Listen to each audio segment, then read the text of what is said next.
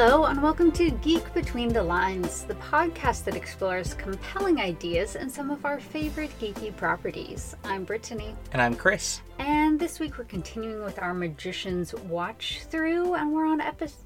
And we're on season three, episode four, Be the Penny. Can you give us a recap, Chris? We open on the astrally projecting Penny, watching as his body dies. Unable to interact with the physical world, Penny then watches his friends' reactions to his supposed death, and he becomes more and more frustrated to see none of them deeply mourn him. We follow Penny as he travels between our protagonists, from Margot on the Muntjac to Eliot Fen Fray in the Netherlands. The only being who can see him ends up being Hyman Cooper, a similarly disembodied, but much pervier traveler who died in the early 20th century. Hyman teaches Penny to inhabit physical objects, but his attempts to alert the others that he is alive still fail. He witnesses Julia's magical powers grow stronger as she heals Kady after a grief stricken overdose.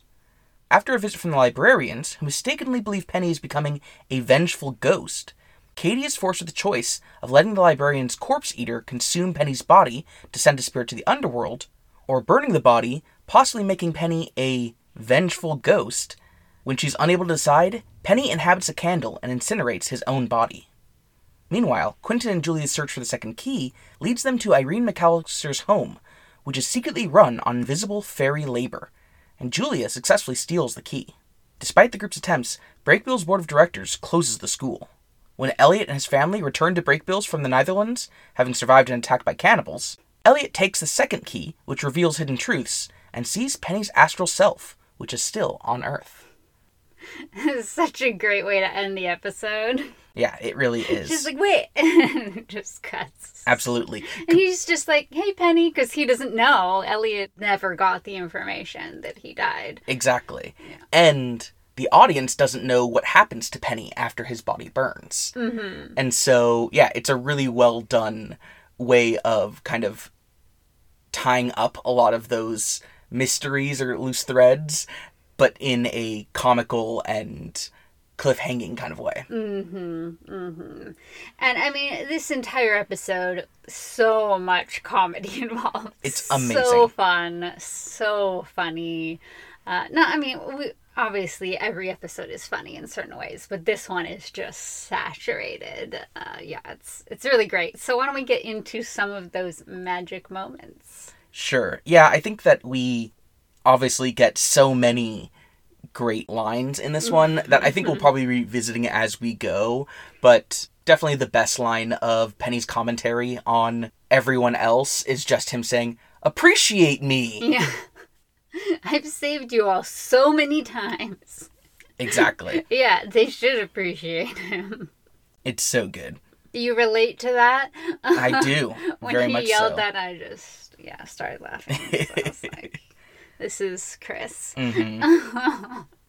but it's great because we also see him see s- some of the things that he hasn't been a part of in the storyline. So and he even Mm. comments on that, like cool boat, like yeah, cool shit. where'd you get this?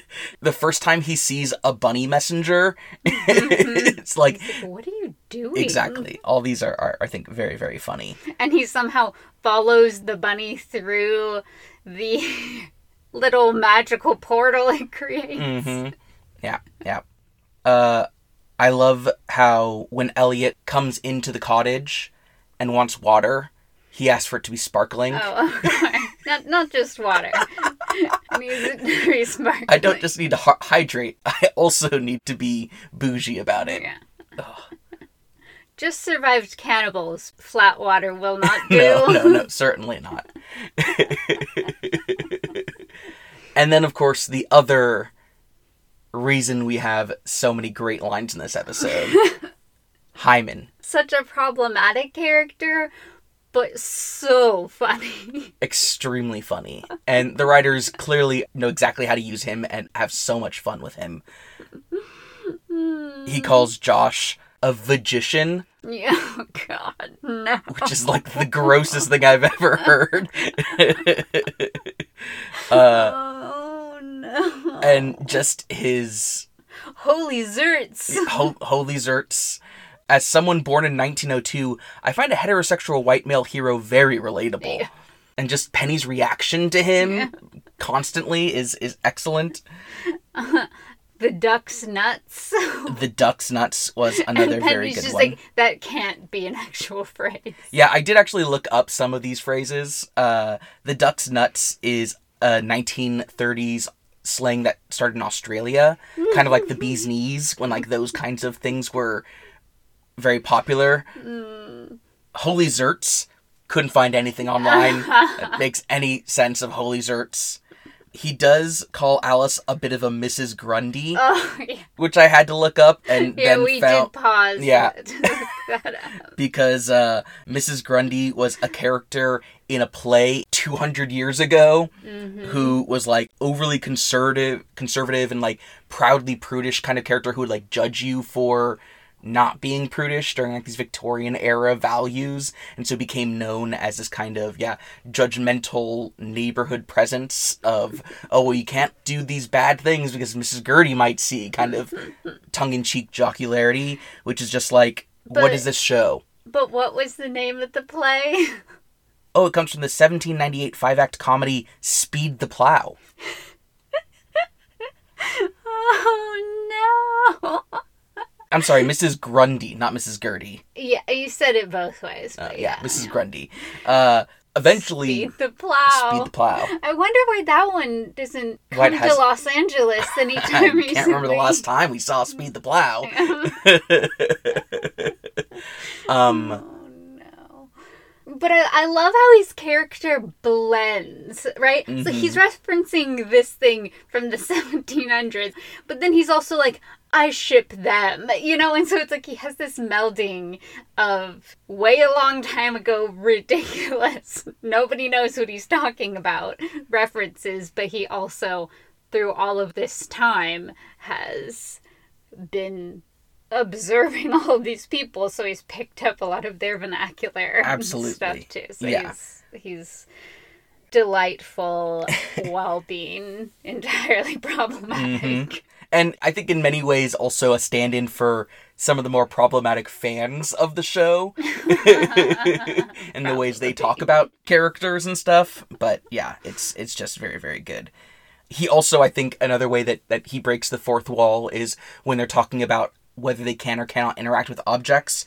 Hyman's saying like your ass just knows that a chair's there and it just knows how to sit down in it which feels very much like the producers having to explain why sometimes these characters are sitting down on the furniture. How that makes sense. It just does. Their asses just know. Um very very good. I'm sure you've got some more magic moments to add to the pile. Yeah, he's just such. What would a bro be like back then? Oh, this is what it would be like. Let's make him a character. Yeah, it's it's someone who has all of the privilege in the world and has never had to worry about use, using it. But yeah, uh, other couple magic moments when Eliot runs through the door with Fen and Fray. Quentin gets up and starts asking him like, "How are you here?" You know, Mhm. but he like cuts himself off by giving Eliot a hug, Yeah. which is just so cute. So cute. It's a very cute moment. Yeah. and then For two El- characters who have not spent a lot of time together in over a season, Yeah. like seeing them come together this way actually is really affecting.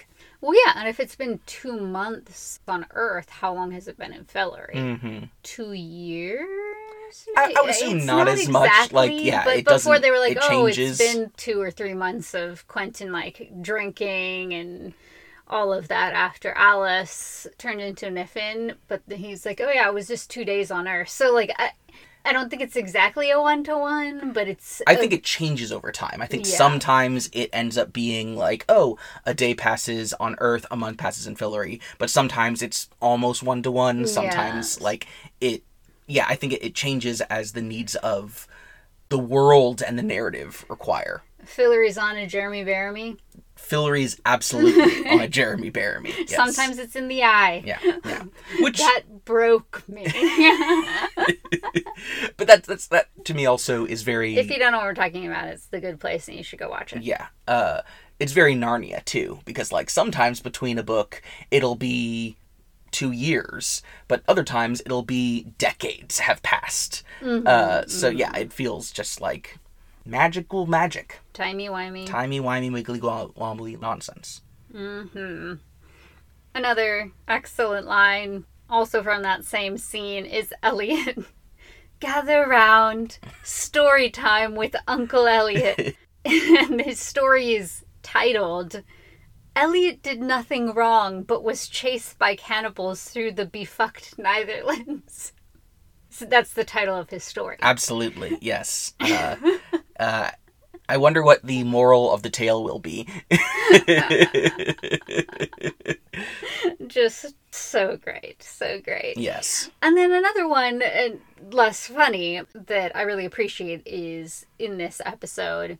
Alice is the only person who has brought up at all since the beginning of the season the question of should we bring magic back? Mm, which I think is a really important moment. Not only does it show the continued effects of her having been a Niffin and then being brought back to human form and all that she's struggling with, and what she did when she was almost purely magic, right? The horrific parts of that, torturing countless creatures just because.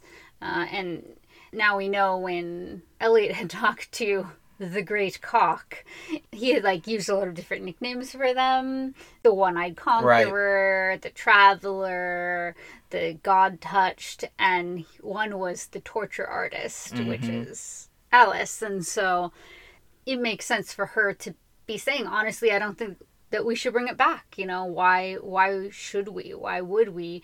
But also it's not only about her and what she experiences in Niffin, but she's also like, well, if you bring it back, then what happens to your dad's brain cancer? You know, and so it's really important for someone to be answering these questions instead of just being like, magic good. Quest, great. Yeah. Yeah. Yeah, absolutely. But why don't we move into our next section, which is setting and society? What were you thinking about? Yeah, on that note, this idea that cancer is tied to magic and that magic going away healed Quentin's dad's brain cancer, you know, obviously It that broke, was it broke you. It broke me, yeah, because obviously we heard kind of that as like a myth or legend within the magical world back in the first season, but it kind of being confirmed here then just opens up so many more questions. Like does that mean that no one has cancer on earth anymore? Like no one's getting cancer? or is it just certain types? or- Exactly. yeah. Like, you know, how is this uh, impacting the rest of the world? And that again gives more credence to Alice's questioning of maybe we should look more deeply at what the impacts of a magical world of a non-magical world are. Mm-hmm. Because if that's the case, yeah, that's pretty wild. yeah. Yeah, it also, of course, raised questions of, but then Penny died of cancer.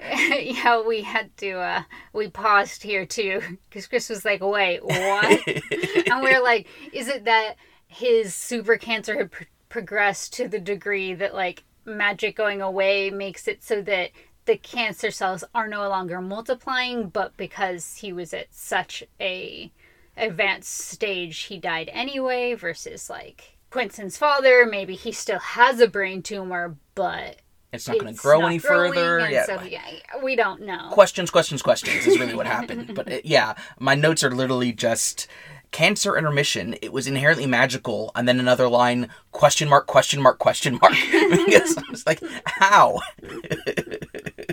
Holy zerts. Holy zerts. I also want to talk a little bit more about these new scavengers that we see in the Netherlands, these cannibals who say that they got there with a magic bean.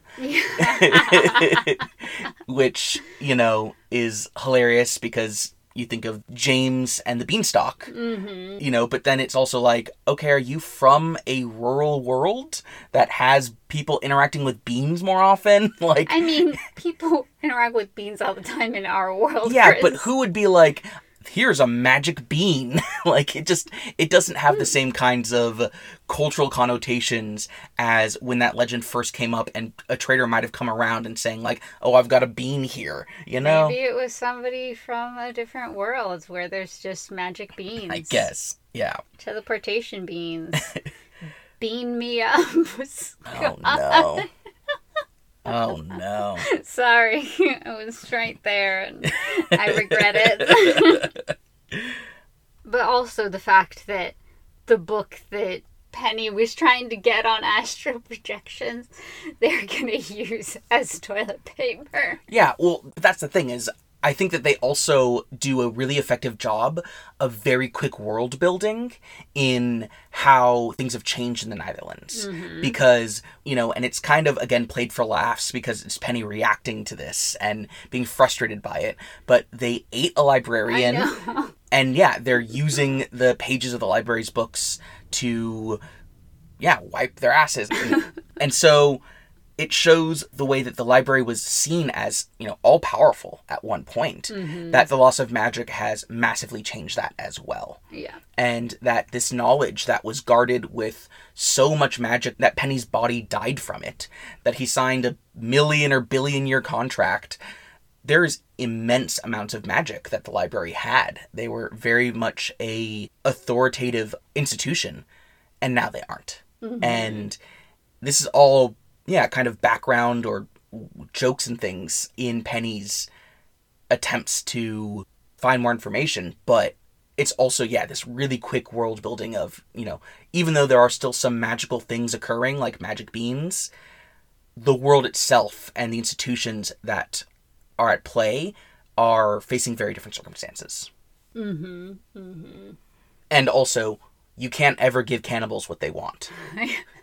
because what they want is to eat you. Yeah. That last part being implicit, I think, is very funny. Yes. yeah, because people will like change the you can't negotiate with terrorists, right? Right, yeah. He's like you can't negotiate with cannibals. You can't give them what they want. No. And it's like it's the best use I've seen of changing that. Agreed. Yeah. very good. But the other thing that I thought was really interesting was as we're seeing more of Julia's magic when she heals Kady and when she does the locator spell for the key, in both cases, the magic she does is so different from the magic spells that we've seen so far in this show. Mm-hmm. where magic before, whether the spells that were taught at Brakebills or the hedge spells, they almost always had the same kind of hand trick and spoken word aspects to them. You know, obviously we've learned there are other ways of doing it without hands and, you know, other kinds of things. The spells were very much kind of like you memorize things, you reenact them, you have power. Mm-hmm.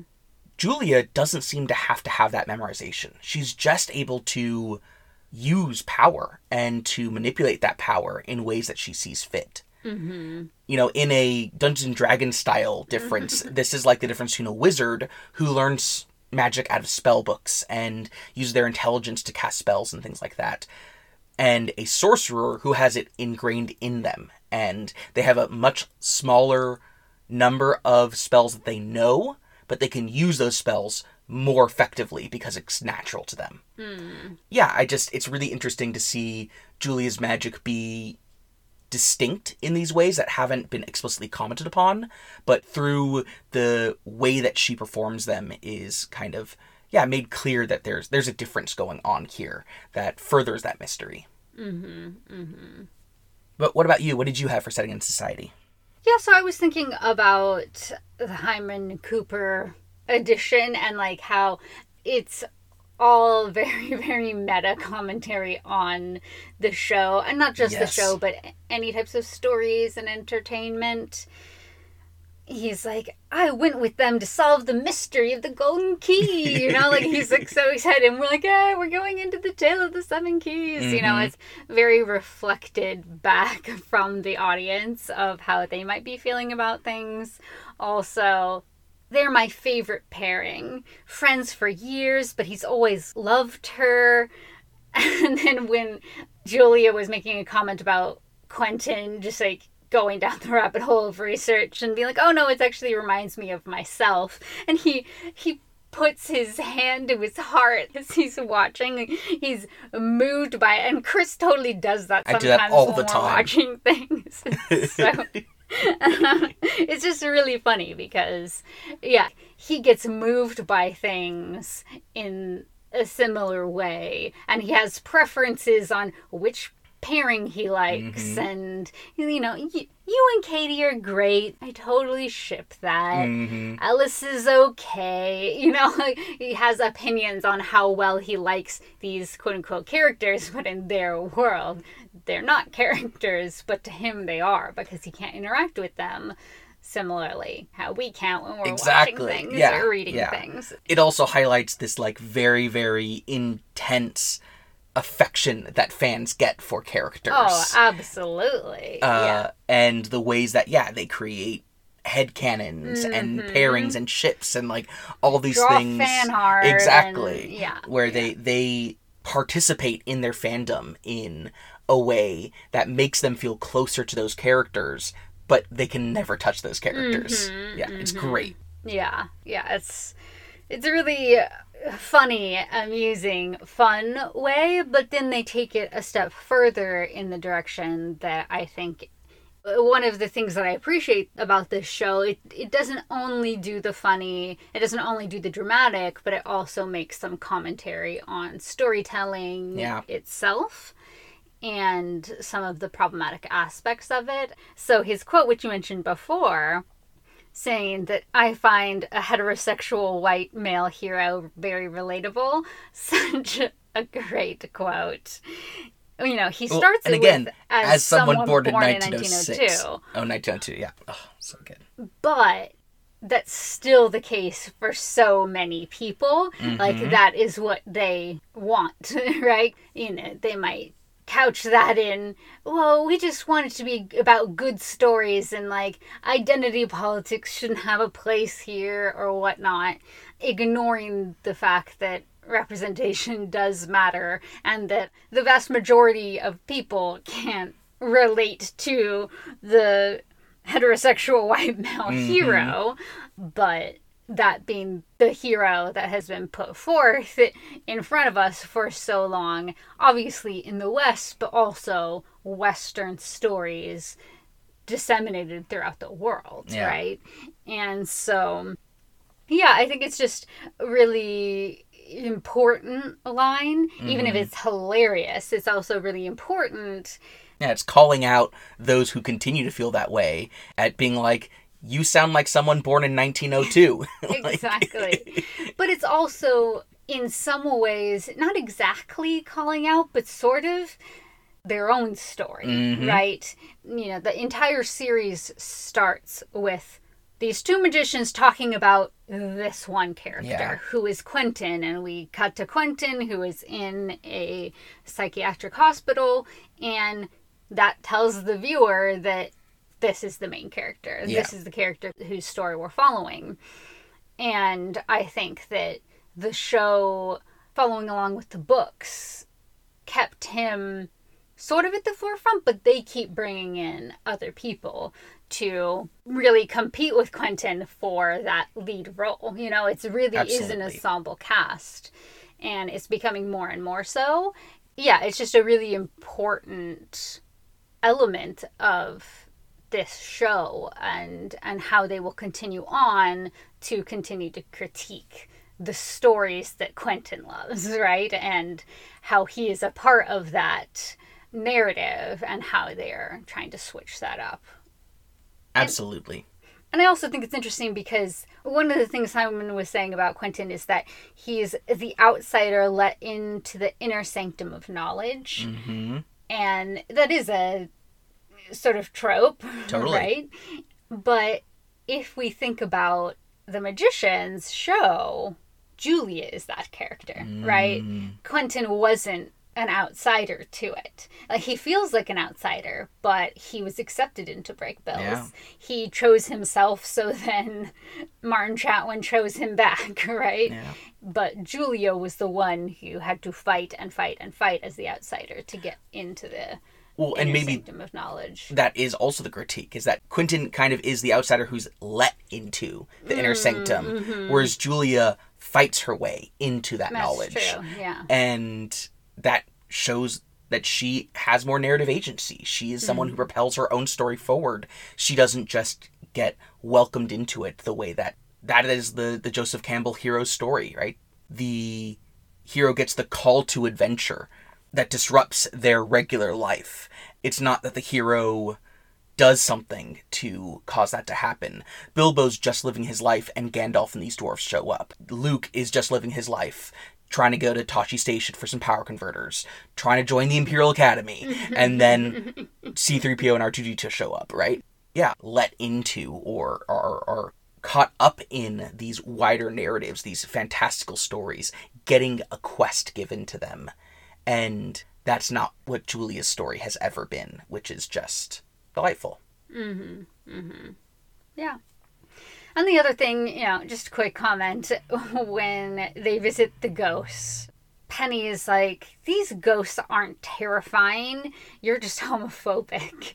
You know, he's like, it's just two dudes kissing. That's not terrifying, but to a lot of people in the world, somehow that's terrifying. Yeah, yeah. And I mean, obviously, what happens there is horrible. Yeah. And, you know, homophobia does come into the story in a way that it hasn't really thus far with this Lance Morrison character who was Rupert Chatwin's boyfriend and killed, and then also with Eliot, even though it's just a quick snippet of his father. Yeah.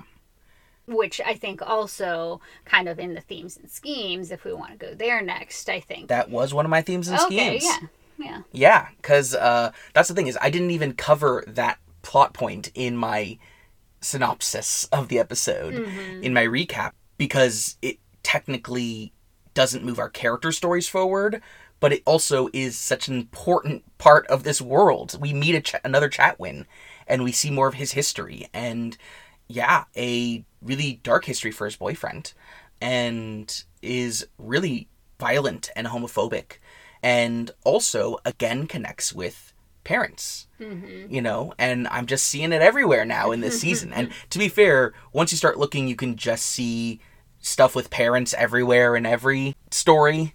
Uh, you know unfortunately becomes a central theme in lots and lots of stories but Parents being bad parents and screwing up their kids. Exactly. That's yeah. kind of the human story. yeah or just you know people having tension in their relationships with their parents or whatever it might be i remember after my dad passed there was like a week where i kept being all like well what could i watch to make myself feel better oh all these things that i love deal with orphans or deal with like characters who lose their parent figure in Can't some watch way. anything Disney. exactly. No superheroes like harry potter's out. I, I didn't get superpowers from this. exactly. Like you know it's so yeah it's just these are common You common The themes. Good Place. yeah the good place. There you go.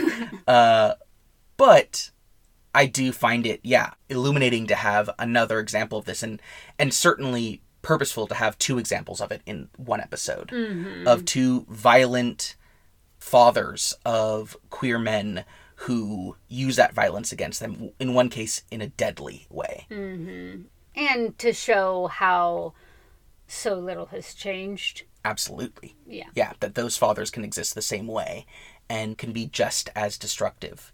That Eliot, a character who we've spent so much time with, who we've seen struggle with so much, who we've seen kill someone that he loved, who we've seen be willing to die himself, who has had magic and has been able to be more powerful than his father ever could, is still afraid of his father. Mm-hmm. And that's just so powerful. And so to see, yeah, even that brief bit of Eliot's story in conversation with Rupert and Lance's story, and, and Lance's in particular, yeah, I think just very, very important, especially when you're looking at things that are historical, to put those into the context of how queerness was violently policed um, you know, as it remains being in many, many places uh, and many circumstances. But yeah, I just I think that this was a uh, a, a really powerful element of what, by and large, is a packed, plot-heavy, hilarious episode. Yeah. To to have this as one of the asides, I think is is yeah really important. Yeah, and I like that it gives a small window into Eliot's childhood and upbringing. Mm-hmm. And more context for why he'd want to separate himself from it. Why even farming causes this like visceral reaction for him. It's not just because of the farming, but because of the toxic masculinity imposed in tandem with that. Absolutely. He sicked his father on the cannibals by Mm-hmm. saying that they didn't know what a plow was or something like that, you know? Like, Or it's a specific type. yeah, exactly. Mm-hmm. Yeah, it it shows how those things are all yeah, it bundled up together for in him. just like 30 seconds, it shows how much his father would have tried to force him into this mold Yes. of what he thought Eliot should be as his son. But I love that that's not Eliot's whole story. Like, it, his whole character doesn't center around just his sexuality and how that interacts with everything. And it does interact with everything, Absolutely. but he does not boil down to that as a character. and even here, he's clearly affected by seeing his father, mm-hmm. but he's not overcome. Yeah. Well, and he finds it cathartic to to feed his True. illusion father to the cannibal. Yeah. Not so tough now, Dad. but I also think it's really interesting too because when Lance gave the key to his father, his father realized the truth about Lance that that he Mm-hmm. the was hidden truth. Yes, the hidden truth. But that was not what the conflict was over. And that's not even originally why he gave the key, because his father said, You've been speaking out of turn about your mother's family. You've hmm. sullied the McAllister name. And Lance says, All I did was tell the truth. And so he had the truth key, and he was able to see the fairies being mm-hmm. used as labor. And so he saw how they had slaves doing this magical work. So I think that it's also like that's an important thing that originally Lance was speaking out against the oppression of these fairies uh, Good point. at the expense of his family and his position with his family. Yeah, a lot of oppressed groups have stood in solidarity with each other for a very long time against the oppressors. And also, there's the element of him here as well. All I did was tell the truth.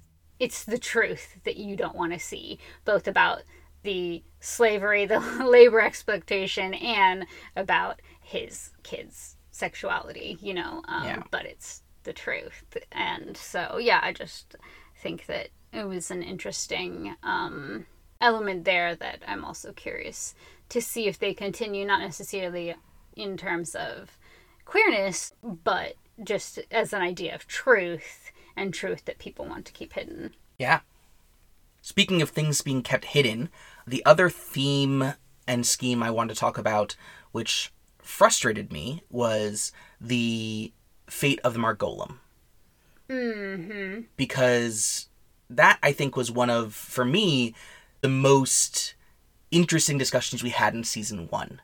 Seeing the Margolem as this literal personification of the objectification of, of Margo and how Margo reacts to that and how that influences her relationship with Eliot and just all these other things that are, are happening there. And in the back of my mind, has been watching a couple times, I've been thinking like, is the I'm pretty sure the Margolem's going to come back. What you know, still think that that's there, and then for it to come back here and just be just a, a, a kind of joke, the setup for laughs, was really frustrating to see. You know, hmm. first off, we see Todd keeps it in his closet now, Yeah. and he says it's not for sexual activity; it's just to dress it up as a doll or whatever. And pretend like she respects you. Yeah, which is a funny line, but, But, it's, it's still, still- an objectification Exactly. someone without the consent. Yeah. precisely. And then there is the physical comedy of Penny being in the body and not working entirely. And then there's the physical comedy of Quentin attacking it, Mm-hmm. you know, over and over and over again. Yeah, it just felt like none of that was actually really engaging with the themes around this body Mm-hmm. in a way that it should have. Yeah, I mean, I think we can pull out the commentary of despite everything that Margo has achieved, been growing towards, she still is being used against her will. She still is being, you know, acted like just a vessel, right? Yeah. And violence is d- being done against her body. Mm-hmm. And yeah, she's being objectified all by men when she's not even there. Yeah. Yeah, so yeah, I think like we could maybe come up with some some you know interesting conversations yeah, around that. The show is sh- exactly, mm-hmm. and that's mm-hmm. I think really frustrating to see because, as you've mentioned, the show can be really really excellent at adding commentary, at you know engaging with those elements. I think even Hyman in his perving on Julie in the bath and these other mm-hmm. kinds of things is mm-hmm. its own commentary on the way that fans often engage with the sexuality of characters and more importantly actors mm-hmm. in the things that they're fans of but then they do this here and it's just gross and and really really unfortunate mm-hmm, mm-hmm. yeah that's true but what about you? What other themes and schemes did you have? Yeah, another one I know we had talked about a lot in season one was agency, and, and I think some of season two as well for Julia. Even when her memory's erased, even when she's kept out of things, you know, she's continuing to fight uh, the confines that are put around her. Mm-hmm. And I think here we see that with Penny as well he decides what happens to his body after yeah. his death. You know, they don't know what to do. They're going back and forth about it. They make a decision, and that's not what he wants. And so he chooses to be the candle. Yeah. And so, yeah, I just, I liked that as the continuing thing, especially as he is not corporeal anymore uh, most of the time.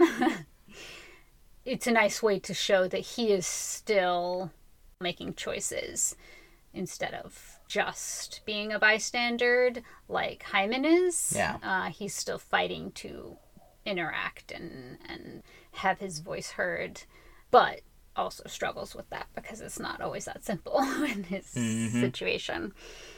Uh, and then the other thing that I was thinking about is just the continuation of the theme that I talked about in season two with what the Wintersdow had said about how much do you have to lose until you're no longer yourself. Mm. And Alice here talking about she didn't know Penny well, but she says, I know what it's like to be trapped and to totally lose control of yourself and your life. But in the underworld, he still gets to be Penny and you know she doesn't know what is happening in with his situation right but they thought that he could become a vengeful spirit and be trapped in the horrors of his death reliving that over and over again like the plover mansion two kids yeah i think for her she's acting out of compassion here being like it is better to be dead and be yourself than be turned into something that you're not. And yeah, here, how much does Penny have to lose to not be himself anymore? Mm. Uh, so yeah, I think that's just kind of a continuation. Yeah, great point. What do we move into POVs? I know we're talking about Penny, obviously. yeah, yeah, I, I definitely wanted to talk about Penny. Um, Only you. it's funny because the title, you know, from another point of view, started as a point of view not Katniss's in mm-hmm. the Hunger mm-hmm. Games because that was a book that was narrated by Katniss. And the show we've talked about is an ensemble cast, so it doesn't really have a single perspective. But this episode is the one that comes closest to it. Mm-hmm. And because the majority of the episode is entirely told from Penny's perspective. Mm-hmm. It's the only time we've had an episode that follows one character the entire time. Yeah. Until his body's burned. That we don't cut to any scene that Penny's not in. And in fact, we move scenes when Penny travels to these new scenes. Mm-hmm. Mm-hmm. Yeah, it's a really cool way of doing it. And I'm just like, I want more Penny episodes. I know, right? Please give me more. Uh, we get essentially like his commentary on Mm-hmm. the rest of the plot that's happening, which is delightful. But despite all the comedy that we get from seeing Penny's frustrations, it's also emotional to see him watching all this happen and not being able to impact it. You know, from the beginning of the show, Penny's frustrations with the people around him has always been a constant, right? And uh, has always been entertaining. But I think that he's also been a character who has, more than anyone else, been impacted by different types of ability and interactivity with the world around him. Hmm. Where, as a psychic, he had Yeah. uncontrolled at times access to other people's minds. And that was a curse in many ways for him. And then he loses his hands, and then his hands are cursed, and then he doesn't have magic. Mm-hmm. And then no one has magic, but he's dying of cancer. Now he doesn't have a body. He's not able to interact with people in a way that is a new curse, essentially. Um, and to see him in almost the inverse of him at the beginning of the series, where he was able to enter people's minds and had, if anything, too much intimacy with the people around him. Now, after he's actually developed these relationships, he can't have any form of engagement or intimacy with them. And he sees them also not show any intimacy with him after his passing.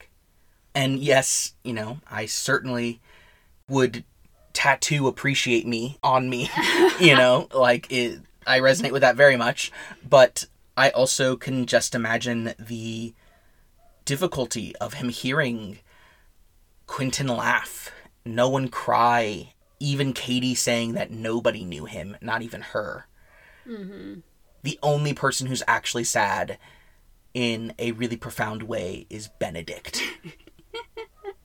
Finally, someone's so sad over my death, and then he's like, "Oh wait, we're we're not best friends. That's that's a little too much." exactly. Uh, but like that shows part of the penny part that Kady was talking about. Nobody knew him, and that's the way he wanted it, right? It's like when he get when you get too close, he's like, "Uh, uh no, no, no, no." Oh, you know, um, not with Kady. I think she's the main exception, agreed. but yeah, it's like, oh no, that's too sincere. Oh, that's too intense.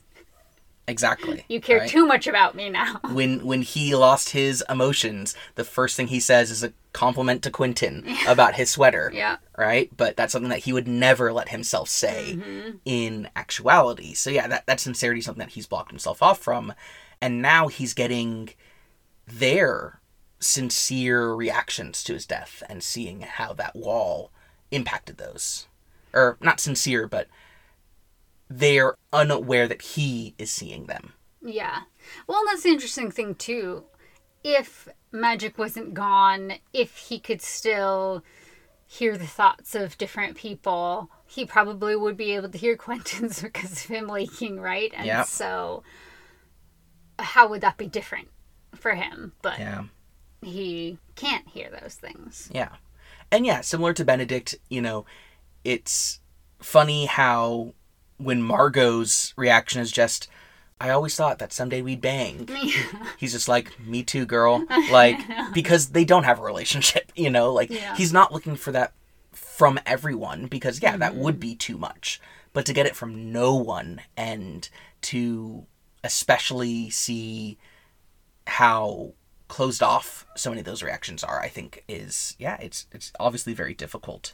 Well, and that's the thing that's interesting too is that there's certain people he looks to for more sincere reaction than than others, and I think that Alice is an interesting one because she's also grieving her father, and the grief of her father overshadows any grief she would be feeling for Penny. Yeah. And so we do see her actually care. And actually, when when Kady's like, "Why do you care about this?" She's like, "He was my friend." So she actually does care about Penny, Yeah. and she's trying to help encourage Kady to do what she thinks is the more compassionate end for Penny, and him being able to go to the underworld.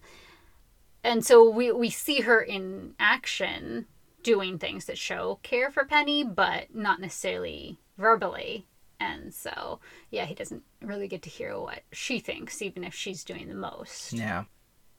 But I think it's also really interesting because when Julia first tells Quentin, you see Penny sitting there watching very intently the Absolutely. reaction that Quentin is going to have. And then he has the inappropriate affect of laughing.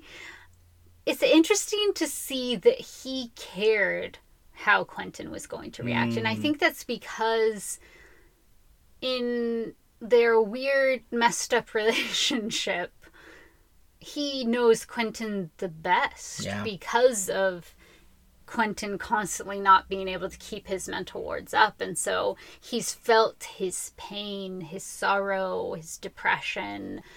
He's felt all of these different things and they've annoyed him at different times, but there they've also been those times like when they got out of the flying forest. I know what you're feeling Yeah.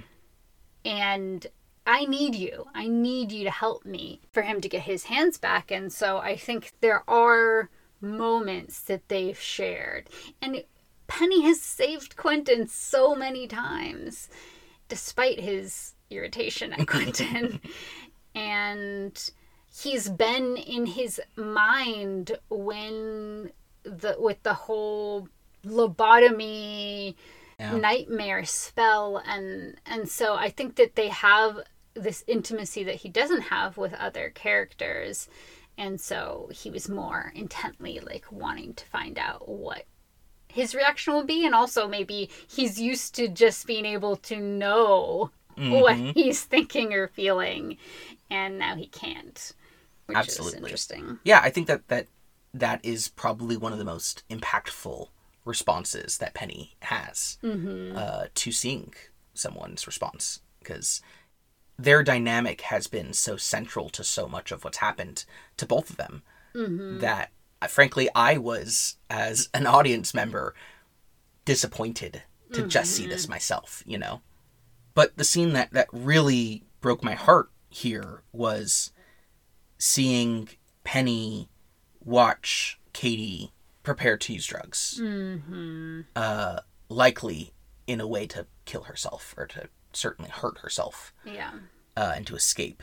He says, There's no point in staying and watching you suffer if I can't do anything about it. And he leaves. yeah I he can. doesn't just leave, but he says goodbye, Kady. Yeah, As if he might not be back to see her or she might be dead. yeah.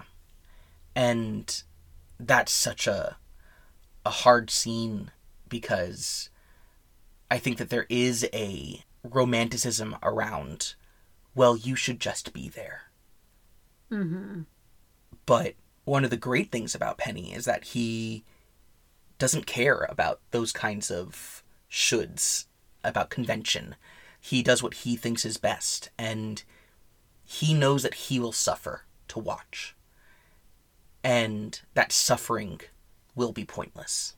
So, yeah, he, he says his goodbye and he teleports away, and he's there to see Julia come in to help. But that's the thing. He comes back But- as soon as there's anything that changes or what Mhm, happens mhm. absolutely but yeah i can just uh i can just only imagine how heartbreaking that is and how hard that choice is and what what's going through his head.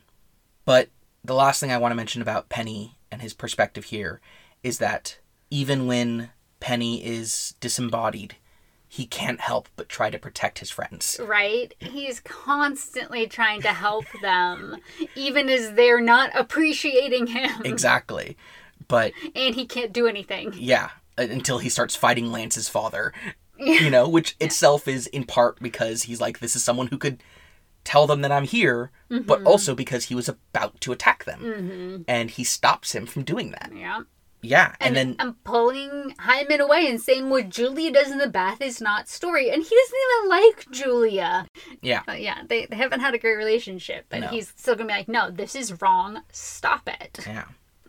And when he tells Eliot that he wishes he could help. I know that moment. Like first he's like, "Don't, Eliot, they're cannibals." Like he's trying to like warn him, even though he can't. But then when he sees his dad, all he has is compassion. Yeah. I wish I could help, which is just like, oh, them. Yeah. and which kind of brings me back to that episode of when they went to the Plover Manor, Mhm. right? Mansion. Them two being like, we have to leave these ghosts. Like, there's nothing we can do for them. And then drinking together at the end. Yeah. They were much more on the same page, I think, because of things that they've been through. And so then it's like, oh, that moment. Ellie doesn't know was there, but.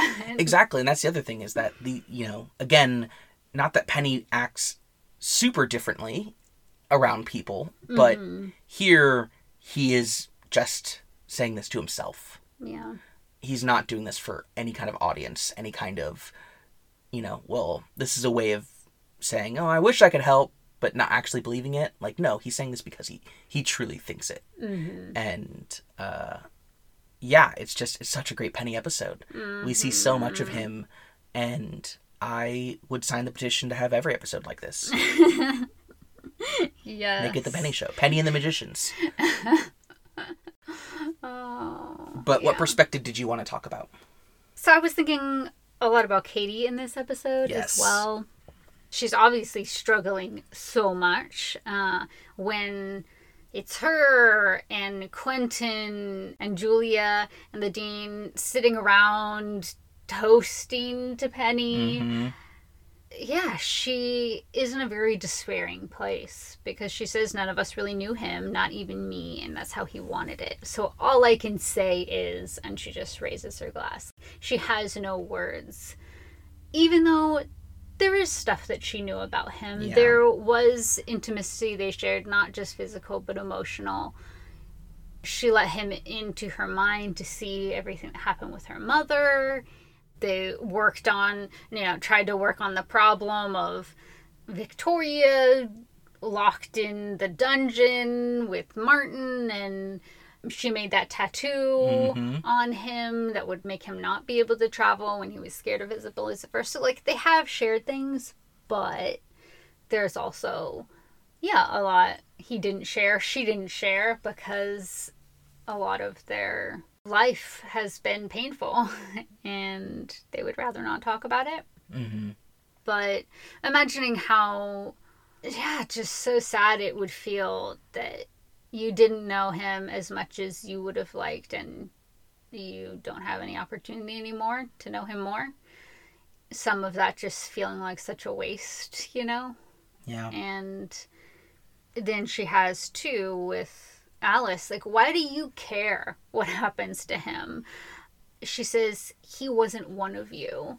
And I think that that highlights an aspect of where they connected was from their really tumultuous background, from the poverty they likely both grew up in. We know she did. I think he did too Mhm. When the one time Kady goes to Fillory, she's just like, Eliot is king of all of this, and Penny's just like proof that life isn't fair, right? and so it's like they have those aspects. They do not have the same privilege that all of the other characters do. I mean, I think Eliot is kind Yeah. of an exception, but the privilege he's portrayed, even if he had to create that for himself, uh, that that image. But yeah, they they were together and they connected in part separately than the others because of their different experiences in life. And so, yeah, I could imagine it also being frustrating to see people like not necessarily know what to say and not know him that well but sort of care but you're like but you didn't get him you know it's almost like don't don't encroach on this space of our little minor you know our, our tiny little community Yeah. of two at Brakebills surrounded by all of these privileged people yeah just kind of the frustration at that but also the appreciation because she doesn't want to make the decision. She doesn't know what Penny would have wanted. And to not know what someone would have wanted but have to make the decision on their behalf is so difficult. I would hate being in that position. The stress and the pressure, and you don't want to make the wrong decision. And these are final, ultimate decisions. Yeah. So I was just thinking about how much she would have appreciated it in that moment. Alice saying, I know you don't want this responsibility, so let me take it from you so you don't have to make the decision. Just feeling a bit of relief. This isn't my decision. I'm not going to make the wrong decision for the rest of Penny's existence. Yeah. Yeah, what you were saying about feeling like they were outsiders together and feeling like this frustration and tension over everyone's relationships with her and with Penny and, and all of that was really, really well stated because I just saw her the way that she was sitting on the couch and was so struck by it.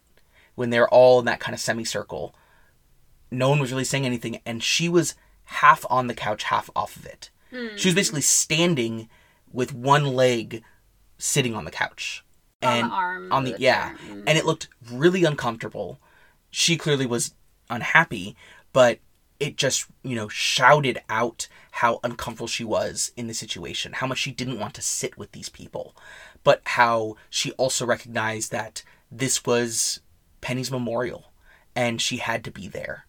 And how even when she's there, she can't be comfortable, she can't be a part of them, that there is this disconnection that no one else is seeing yeah, I just thought it was a really, really because the first time I saw it, I was just like, why is she sitting like that? It's so uncomfortable. And then I was like, oh, that's actually really good character work. That like it's visualizing how she's feeling in, in these really important ways. Mm, mm-hmm, mm-hmm.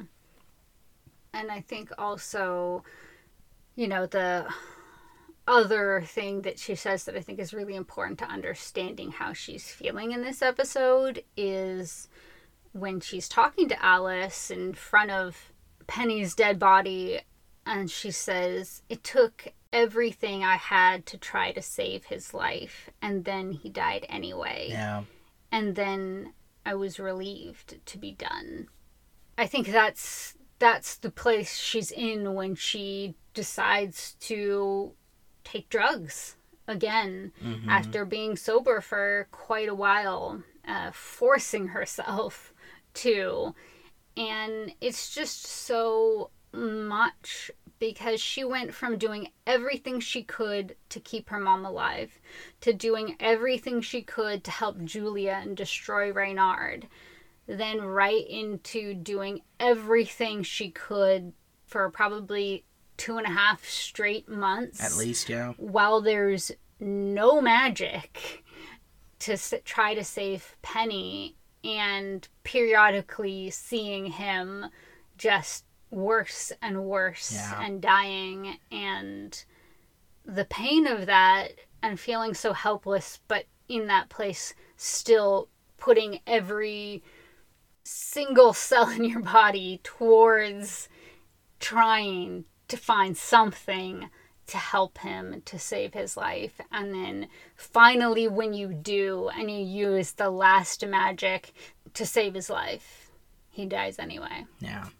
And just, I can't imagine how defeated she must feel, how just exhausted, like completely drained of any energy she could possibly have to do anything else, including taking care of herself, including fighting this addiction and just not caring anymore. Feeling like you can give things constantly your all, and they all are for nothing. Her mom was killed by Marina anyway. Reynard wasn't killed, he was sent away, whatever. Then Penny died, you know? So it's like everything she's been doing for the entire time that we've known this character all of it has in in her eyes probably failed. Yeah. To yeah, just live with all of that weight on your shoulders. Of course there would be relief when it comes off, even if that relief comes, you know, from what you wanted least to happen. But then living with yourself afterwards is its own new burden that clearly was was too much, especially because now this burden was just on her about herself. It wasn't a burden that she was caring for someone else, which Mm-hmm. is something that at least keeps you going. Here, if the burden is just for herself, well, it does the opposite. It makes you want even more to end that burden any way you can and to not feel like anything you do would matter anyway. Yeah.